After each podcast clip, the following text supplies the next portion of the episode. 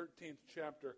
We're beginning a new series today, and this series is uh, very uh, special to me because it's the series that will lead us up to the week that what we call Holy Week, the week that Jesus paid the ultimate price for our salvation, and uh, through Easter. So we're going to be look, again looking at the life of Jesus and some of the final events that took place in the life of Jesus as we go on this journey together uh, with Jesus. And the passage of Scripture that I've chosen today, I, I've chosen it because I think it sort of is the shot from the bow that marks the beginning of the end. And, uh, and I've called it There's a Fox in the Hen House. There's a fox in the hen house. Are you I'm familiar with that expression? There's a fox in the hen house. And you'll see from this passage that both a fox and a hen are referenced in this passage, and that there is a fox in the hen house. And so, um, if we begin reading at verse 31, I know you've stood for a long time, but just in honor of the reading of God's word, if you wouldn't mind standing one more time. It says that at that time, some Pharisees came to Jesus and said to him, Leave this place and go somewhere else. Herod wants to kill you. He replied, Go tell that fox. I will keep driving out demons and healing people today and tomorrow. And on the third day, I will reach my goal. In any case, I must press on today and tomorrow and the next day, for surely no prophet can die outside of Jerusalem. Jerusalem, Jerusalem, you who kill the prophets and stone those sent to you, how often have I longed to gather your children together as a hen gathers her chicks under her wings and you were not willing. Look, your house is left to you desolate. I tell you, you will not see me again until you say, Blessed is he who comes in the name of the Lord. I pray, Lord, for, for this series and this message, Lord, that you would help us, Lord, to walk with you uh, through this final journey, Lord, of your life. We thank you, God, for all that you have done. And we thank you for what you're doing for us right now uh, in our midst and in our church. We pray for all those that have special needs today, Lord, those that are sick, those that need comfort, those who are grieving today. We ask in the name of Jesus that your presence, Lord, would be here in such a rich and special way. In Jesus' name, amen. You may be seated. So, in the context of our passage, some Pharisees come to Jesus. Now, we're not used to the Pharisees helping Jesus out, are we? But we find that there's some Pharisees that come to Jesus and they warn him, saying that Herod uh, is out to kill you. When we come to these passages of Scripture that have to do with the end of Jesus' life, I know that all of Scripture is holy and it's all God's holy word. But I have the sense that as we start moving toward the cross, that it just feels like it gets holier. It just, I, I feel a preciousness about these passages of Scripture that have to do with the cost uh, that Jesus paid for our salvation. And I'm really looking forward to spending my first Easter season with all of you. And as I prayed about what to share with you this, this season, I was drawn to this Luke chapter 13 passage. I, I believe, Larry, that your small group is right about here in your group study. Did you do 13 this week? I'm doing 13 this week. Great. Well, you don't need to come Wednesday because we're doing it right now. No, just kidding. I'm leading Larry's group this this uh, Wednesday while he's out of town. So here we have these friendly Pharisees that come to Jesus. You know, it's easy to stereotype people and say, "Ah, oh, he's a Pharisee," whatever, and just write them off. But the truth is, not all Pharisees were hostile to Jesus. Uh, while Jesus and many of the Pharisees didn't see eye to eye, we find in Luke and Acts that Pharisees were often in the company of Jesus and not always in an antagonistic way. Jesus is often invited to the home of a Pharisee for dinner. Uh, when the Jewish Sanhedrin wanted to kill the apostles, a well known Pharisee named Gamaliel counsels them to be careful how they treat these men. If the undertaking of the apostles is of human origin, Gamaliel says, it will fail. But if it's of God, you're not going to be able to overthrow them. So we find that Gamaliel was a friendly Pharisee. Of course, we know that Paul himself was a Pharisee. In fact, in his defense before the Sanhedrin, he uses the present tense and says, I am a Pharisee. So Pharisees were not always in opposition to the work of Jesus. And so these friendly Pharisees come to Jesus and say, Herod wants to kill you. Now, when, when they say Herod wants to kill you, this is no idle threat because Herod is very capable of doing just that. In fact, this is the same Herod who has been the one to put his cousin John the Baptist's head on a platter. There were actually three Herods at Jesus' time. Before Jesus' time, there was Herod the Great. And Herod the Great was such a powerful, powerful ruler uh, in Israel. If you go to Israel today, you can see Herod the Great stuff everywhere. He was a great builder. I got to go to Israel last year, and we saw Herod the Great's mansion along the sea, the, the, the remnants of it, where he literally had uh, from the from the uh, from the sea water come in an inlet and fill an in-ground pool that went in his house. He had, he had an in-ground pool in his house. This was a, uh, and he had still they had the Colosseum where they had chariot races that Herod had built on top of Masada. Some of you may have heard of Masada. Herod, uh, Herod, Herod had uh, had a mansion up there, and he was just a great builder. And he was so great that really his kids couldn't keep up with him. So he, so he divided his, his the land into three of his sons Herod Philip, Herod Archelaus, and Herod Antipas. Herod Antipas is the Herod that we're talking about here. And Herod Antipas was the tetrarch, or like the governor of Galilee. Well, if you know anything about Jesus' ministry, most of his ministry took place in Galilee. So Herod Antipas was the particular Herod that he had to deal with. Jesus knew that there was a fox in the hen house. He said, You go tell that fox. Foxes are a cunning and crafty animal. And in the Bible, what we think of foxes today is probably not the foxes they were referring to, jackals. Uh, the, the same word translated foxes are jackals. Foxes and jackals look alike, but they're a little bit different. Jackals will, will um, hunt in packs at night. They like to come out and hunt by the cover of night, and they stay in like foxholes during the day and, uh, and, and stay in hiding and they like to they, they like to sneak up uh, on you. And so he it's, it's not a flattering thing when he calls him a fox. The Bible says that it's the little foxes that spoil the vine. How many know that it's the little foxes that, that, that threaten the work of God?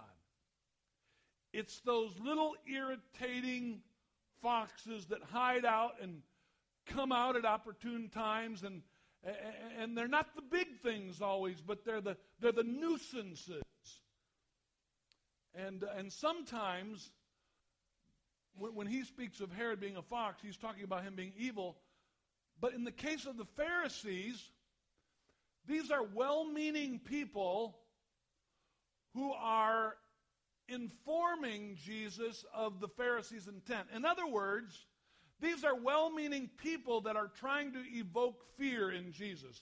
Fear enough in him that he would get out of there and not do it. I just want to say that this morning because I believe that there are well meaning people that can knock us off track. That, that, that, that, sometimes we find this in the church that there are well meaning people that will, um, that, that will mean well, but they're always evoking fear. Oh, Pastor, you can't do that because you might offend so and so if you do that. Don't do that, Pastor. Uh, we're going to warn you about this situation. You might not want to go there. You might not want to do this. These are well meaning people that are, that are trying to warn us of foxes. Foxes are those that intentionally try to destroy the vision, but there's also well meaning people. I just want to the reason I'm making kind of a big deal out of that is because I, re- I really believe that the reason that most churches don't grow is because of the little foxes and the little well and the well-meaning people that are afraid of foxes. I don't think you heard that. I think maybe the time change hasn't set in yet. I think the reason that many churches don't grow is because, yes, there are foxes out there, but there are also well meaning people. How many know that I'm telling the truth this morning? That there are well meaning people who are in the business of evoking fear. They're fear mongers. Oh, we can't do that. We've never done it that way before. What might ha- you're always thinking of the, the worst possible thing. You know, if you hang around here, Jesus, Herod's going to get you. My daughter Natalie, who's here today, had the opportunity to attend a church of 12,000 members in Springfield, Missouri. Large church called James River Assembly of God. And I had the opportunity to have a one on one with her pastor one time. And I was talking to him about our church in Illinois and some little foxes that we were dealing with at the time. And I was, and I was actually dealing with the issue of Facebook. Facebook. Because there were people that were using Facebook in an unhealthy way. And this pastor of 12,000 members said, Let me just tell you. He said, You would think in a church of 12,000 people we wouldn't have to worry about Facebook? He says, We don't let our people speak bad about the church on Facebook.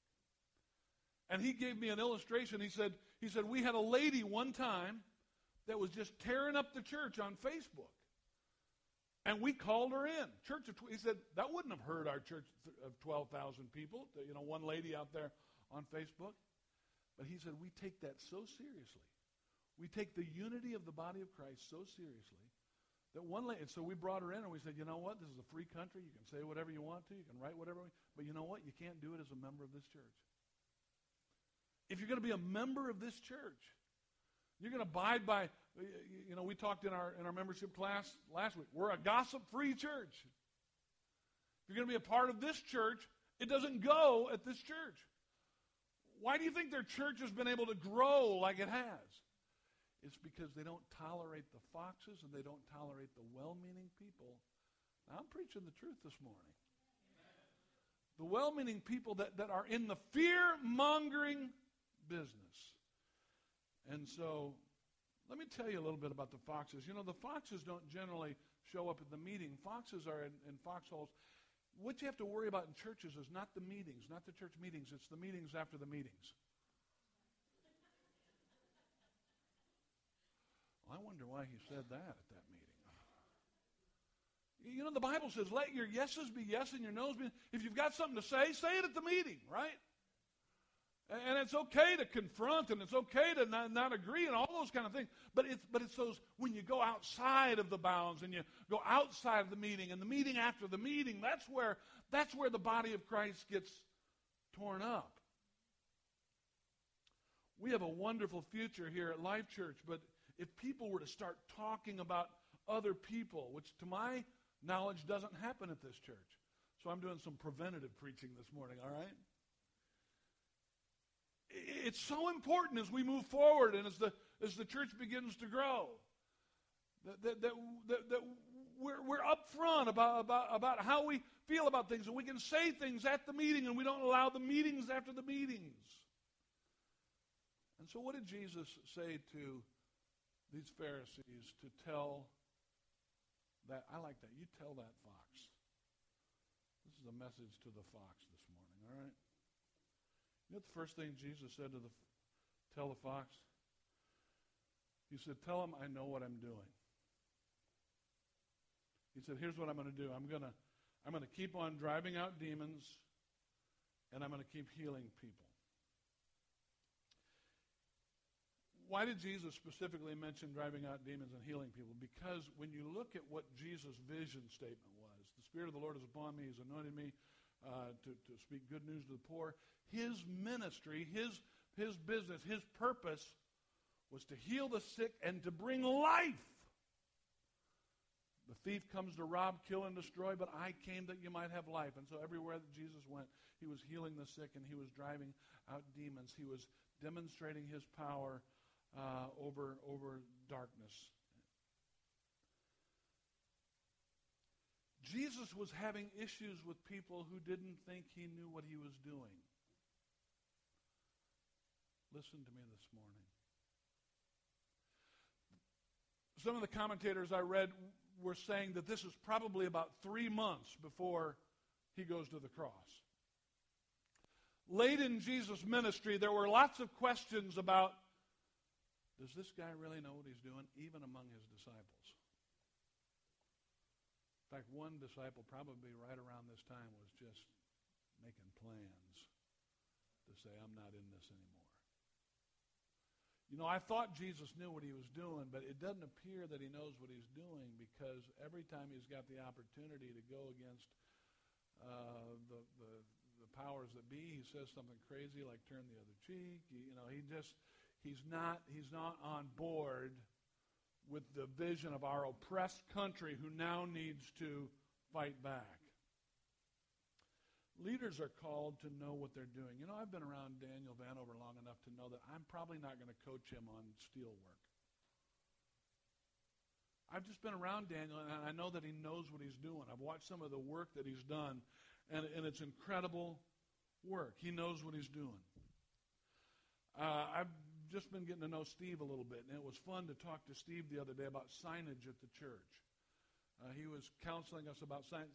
What you don't know about Steve is Steve's traveled all over the country and even in other countries to do sign work. He knows signs. I'm not going to I'm gonna, not going to tell Steve what I think the best signage plan would be. Steve knows signs, and so I go to Steve and say, Steve, how can we make our church notice internally and outside with signs? Because it's obvious when you talk to Steve, Steve knows what he's doing. Larry would be modest about it, but Larry knows books. One day I had the opportunity to, to, to, talk to Larry, my dad and I, about the book business, and it was amazing. He knows what he's doing when it comes to books. Imagine me trying to teach Coy about camping. Or to teach his wife Irene about teaching. She's a master teacher. She knows what she's doing. Jesus knew what he's doing. He, he said, Tell the fox and he's saying that for the Pharisees too. You know, you, you think I need to leave this place, but I know what I'm doing. All right? I, I'll say to this church, sometimes it may not seem to this church like I know what I'm doing. And I don't mean this in any arrogant way at all, because I, in terms of expertise, there's people that are better pastors than I am. There's people that are more educated. But you know what? I know what I'm doing. You know what I mean by that? I don't know. I don't mean that because I've had all the, the training and education for that. I know what I'm called to do. I, I know why I'm here. That's what Jesus was saying. He was saying, I, I, I've got to, he, he knew it when he was 12 years old and said, I got to be about my father's business. I know what I've been called to do, is what Jesus is saying. Do you know what you've been called to do? Do you know why you've been put on this planet? It's a wonderful thing. He said, Tell that fox, I know what I'm doing. Frankly, it could have been tough for a church like this. Uh, because you'd been leading for some time without a pastor. And you'd done a fantastic job. But, but you, brought, you brought in a pastor and said, you know, you've got a vision for this place. And uh, you've, let me, you've let me cast my vision here. And I just want to stop and say thanks for getting behind the vision. You know, the correct term for bringing a pastor on, in case you didn't know that, is not hire. Like the Bible speaks very plainly about not being a hireling, uh, about people in ministry not being hireling. The correct term is you called a pastor. You know what that means when you call a pastor? That means you recognize the call of God on a pastor and you call uh, a pastor. It's not, you know why? Because if you hire the pastor, then you're still the ones pulling the strings, doing everything, and just that guy's just. And, and you know what the sad thing? There's a lot of churches in America just like that today. There's a lot of churches just like that today where the pastor has no freedom to cast a vision, to carry out a vision. Why? Because they're just a hireling. So Jesus said, Tell, tell Herod, I know what I'm doing. You know what else he said? He said, also tell that fox I know what time it is. You think, you think I need to get out of here today, but let me just tell you something, Herod. I'm going to do what I'm doing today. I'm going to do what I'm doing tomorrow. Then on the third day, I'm going to reach my goal. Now, what's the whole deal about third day? That's not, he's not literally talking about three days from now. He's giving an allusion to the fact that on the third day, what happens on the third day? Jesus rises from the dead. He's given an allusion to, what is he saying? He's saying, I'm not on anybody else's timetable. I'm on God's timetable. God's got a plan, and He's going to carry it out. And you know what, Herod? It's not over when you say it's over. It's over when God says it it's over. It's not going to happen today, and uh, you know you can surround me if you want to, but God's plan's not ready to be executed yet, and I'm going to do it, and I'm going to keep on doing it until that time. I know what time it is. The Old Testament spoke of the men of Issachar who understood the times so that they might know what to do. Do you know what time it is? It's important, I think, as leaders that we know what time it is. We know that there's a sense of timing about what God is up to. As leaders, we're called to know the time. This morning was a time change. But leaders are also to be ones who call time changes to say, we're moving into a new season. A farmer knows that there's a time to plant and that there's a time to harvest. I just want to say, I, I do know what time it is.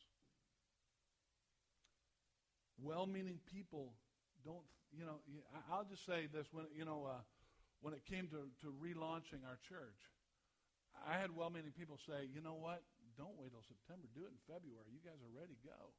Go. Do it. Do it. Other people think probably we're going too fast. Some think we're going too slow.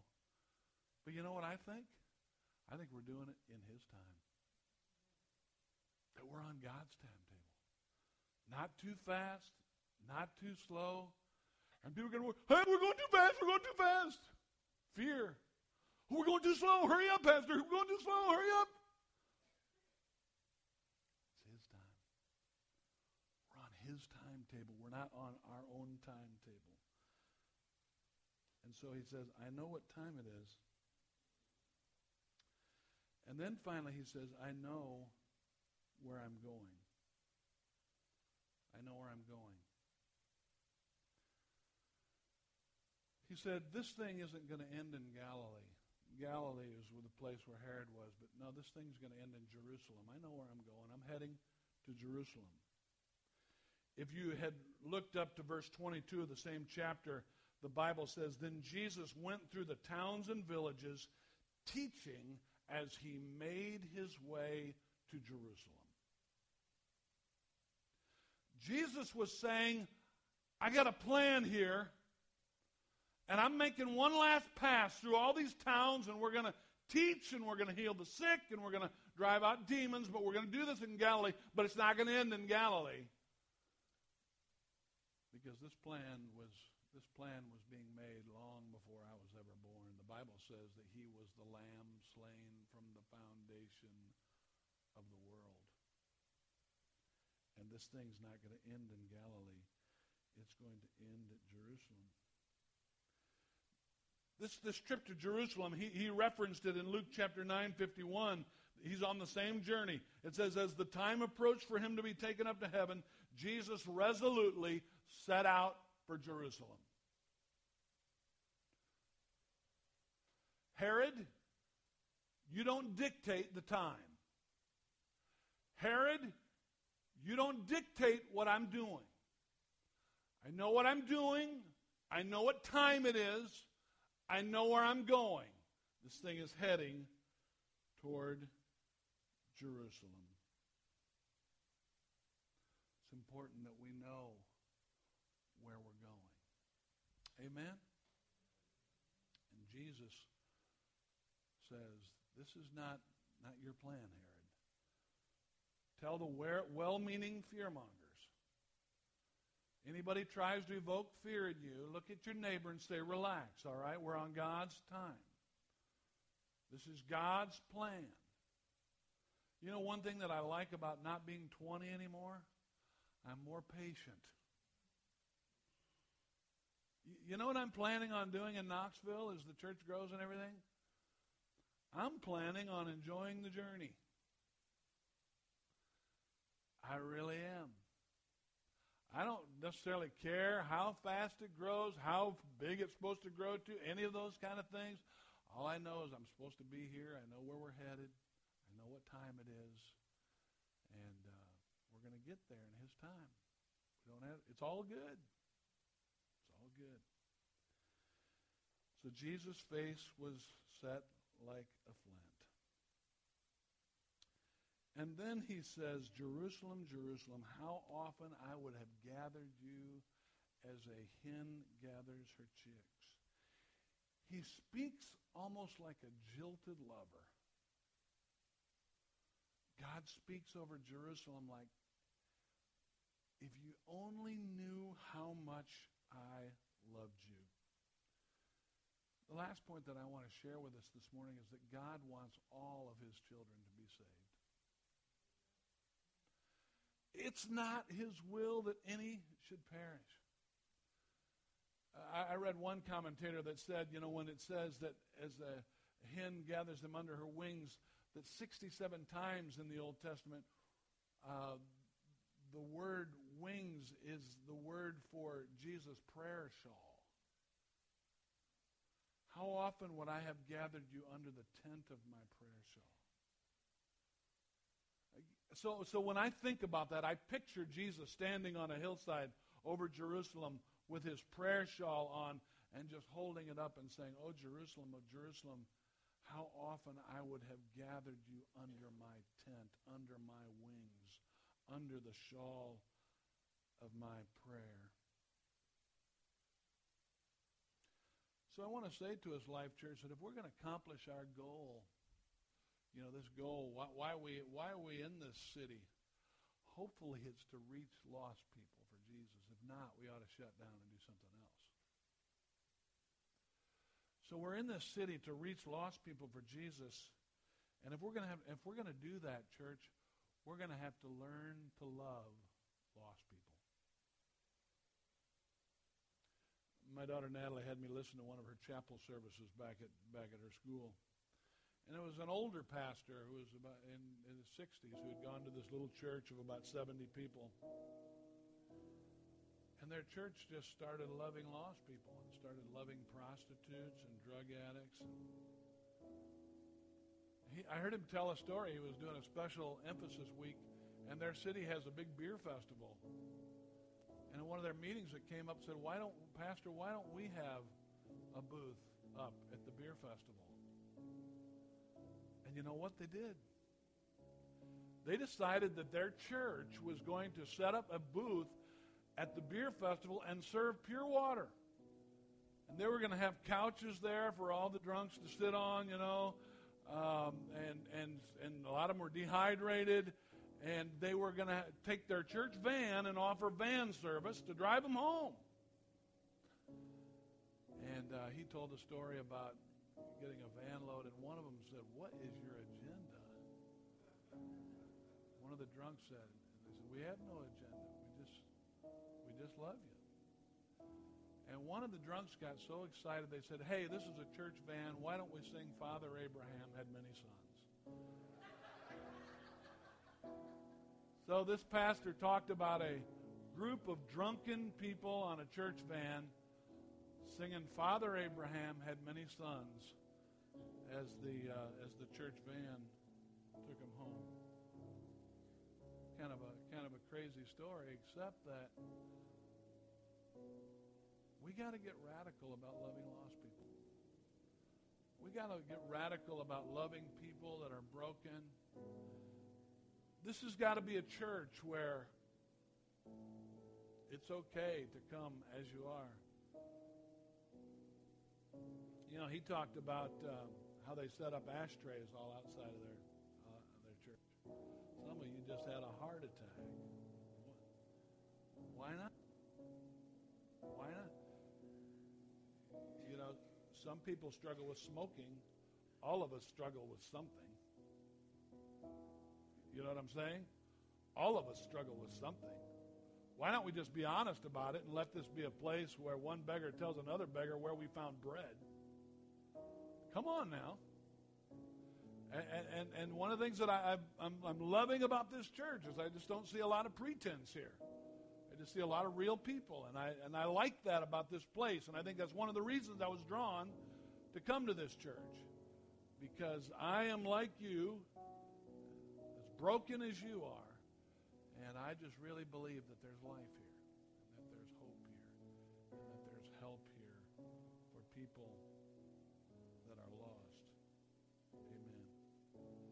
So we have two contrasting pictures Jerusalem and Jesus. Jerusalem, who kills the prophets with religious passion, they murder everyone that, that God sends to them. Can I just say that religious organizations can be murderous? Come on now. It's been said that Christians are the only uh, people that eat their own young.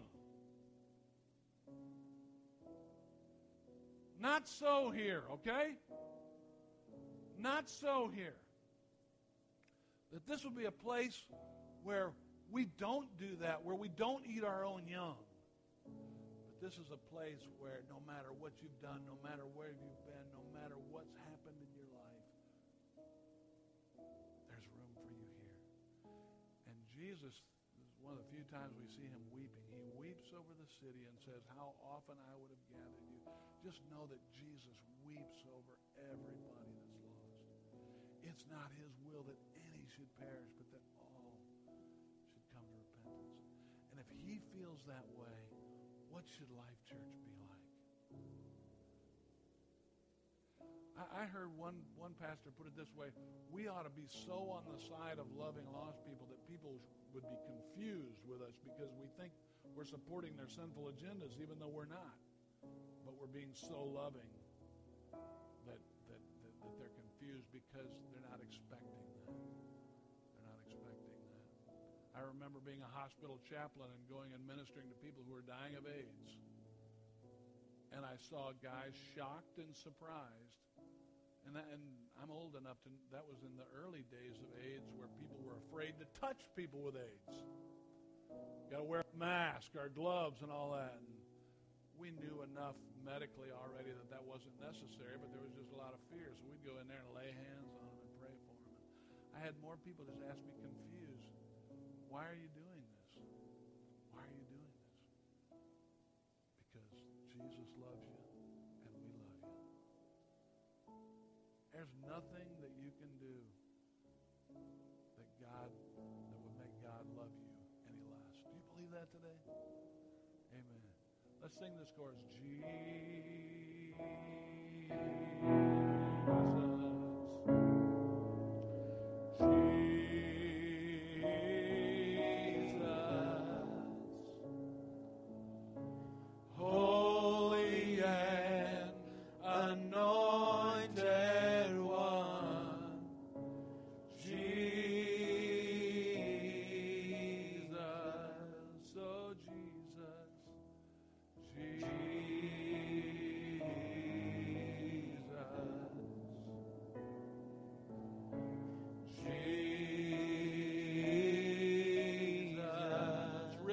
exalted,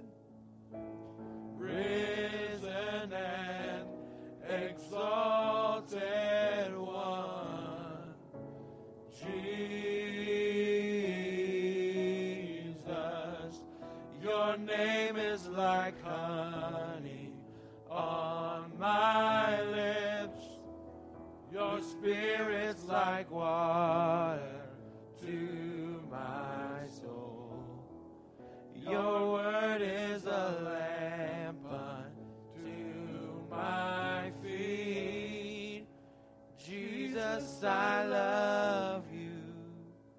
I love you. Your name, your name is like honey on my lips. Your spirit's like water to my soul. Your word is a lamp unto my feet. Jesus, I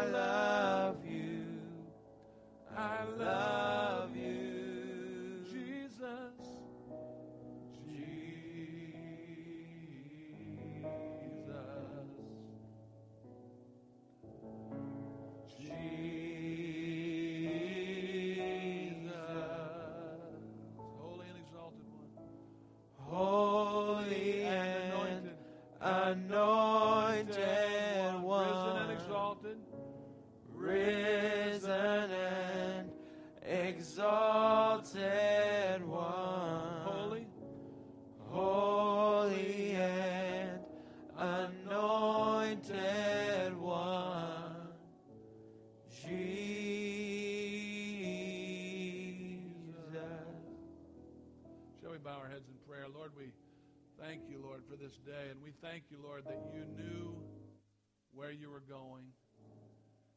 You knew what time it was, God. We thank you, Lord God, that um, Herod didn't set the agenda for you, that well meaning people didn't set the agenda for you, God, but that, God, you are in control of the timetable and the destiny. And Lord, we say today, we know that you're in control of us. We know, Lord God, that um, your work for Life Church is not over, God, but in some ways it's just beginning again. We thank you, Lord God, for all of the people, Lord God, who are going to come to know you in this place, God. Even today, Lord God, we see, Lord, when this building will be filled, not just once, not just twice, but multiple times, God. We believe, Lord God, that you are going to use this church, Lord God, to be a light in this city. We thank you for it in Jesus' name. With every head still bowed and every eye closed, today, if you just say today that today I just for the first time want to ask Jesus into my heart this morning, would you just raise your hand across this building? Is there somebody today? Praise the Lord. Is there somebody today that would just say, I want to rededicate my life to the Lord? If that's you today, would you just lift your hand across this building and say, Today I'd like to fresh start with God? Yes, thank you, Lord. Lord, I just thank you, Lord, today for these, Lord, who are making a fresh start with you. We ask, God, that uh, that because, Lord, you knew what you were doing and you knew where you were going, Lord, uh, that you would give that kind of purpose to our lives. We thank you, Lord God, for loving us, God, when others didn't love us. Thank you, Lord, for caring about us, Lord, when others didn't care about us. You're an awesome God, and we thank you in Jesus' name. And everyone said, Amen. The ushers are going to come, and they're going to wait on you for the uh, morning tithe and offering. I'm going to ask the praise team if you'd come back, and we're going to sing this.